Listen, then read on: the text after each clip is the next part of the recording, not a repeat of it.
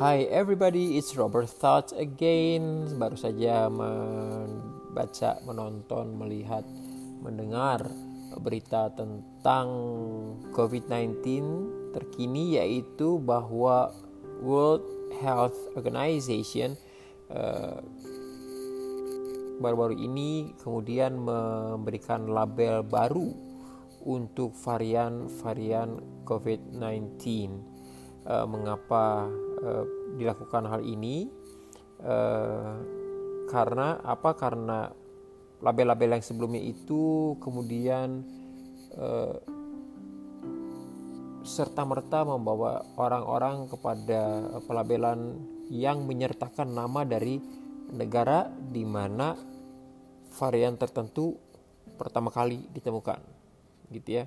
Akibatnya dikhawatirkan ada stigmatisasi terhadap negara-negara tersebut. Karena itulah United Nations Health Agency WHO itu kemudian menggunakan label baru berupa huruf-huruf dari alfabet Yunani, ya, alfabet gamma, theta, eta, zeta, dan seterusnya, seperti itu. Nah, dan saat ini ada sebagian dari varian yang digolongkan ke dalam variants of concern dan sebagian lagi digolongkan ke dalam variants of interest, VOC, VOI. Nah, yang sebelumnya ya, WHO memasukkan semuanya ke dalam variants of concern. Variants of concern itu berbicara tentang varian yang mengalami peningkatan dalam transmissibility atau kemampuannya untuk menyebar, or virulence, ya, kemampuannya untuk menjadi menyebar viral dan parah itu menjauhkan dia digolongkan semua saat itu digolongkan ke dalam variants of concerns. Tetapi kemudian recently sebagian itu downgraded, diturunkan menjadi variants of interest. Jadi yang variants of interest itu adalah varian-varian yang ya seperti virus COVID ya, atau virus coronavirus lainnya. Jadi dia dapat menyebabkan transmisi komunitas, menimbulkan kluster-kluster ya, atau dideteksi di banyak negara gitu. Itu maksudnya variants of interest. Tetapi kini yang hanya yang memiliki daya sebar yang lebih tinggi dan dampak keparahan yang lebih berat, itulah yang masuk ke variants of concern. Variants of concern itu ada 4 saat ini, yaitu alpha, beta, gamma, delta. Ya, lihat pakai alfabet Yunani. Alpha, beta, gamma, delta. Ya, alpha itu B117. Dahulu kala ditemukan pertama kali di United Kingdom. Okay. Kemudian beta itu B1351 ditemukan pertama di South Africa.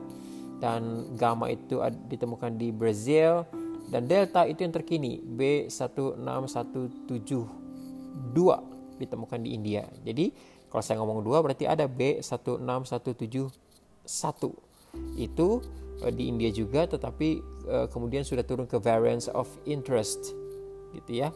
Jadi yang di variants of concern hanya alpha, beta, gamma, delta. Nah, sisanya ada epsilon, zeta, eta, theta, iota, kappa adanya di variants of interest.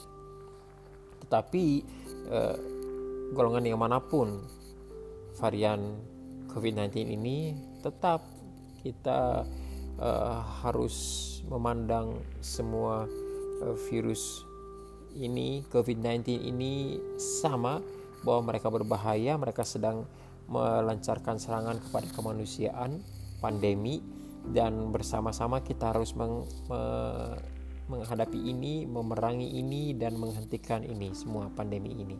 Okay? Jadi kita tidak boleh anggap remeh variannya manapun, even the oldest variant itu tetap harus kita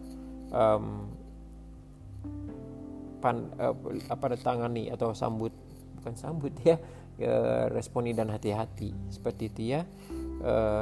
Memang untuk yang hasil mutasi, bahkan India ini dikatakan triple mutation karena sudah ada 3 varian sebagai turunannya. ya mereka memang melakukan adaptasi si virus-virus ini dan membuat diri mereka sangat-sangat berbahaya, ya bisa bahkan berpotensi untuk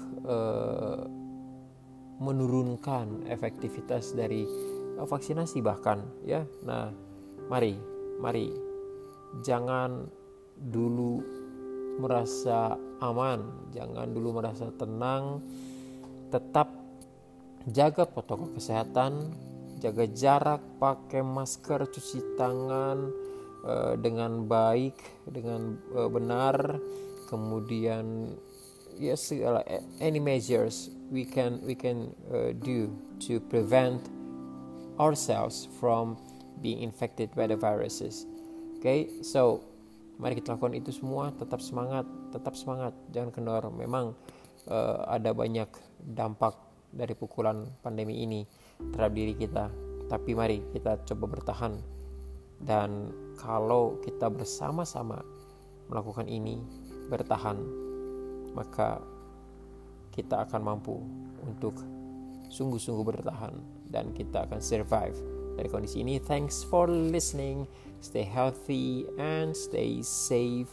And the most important thing in this pandemic situation is stay happy. Goodbye, everybody.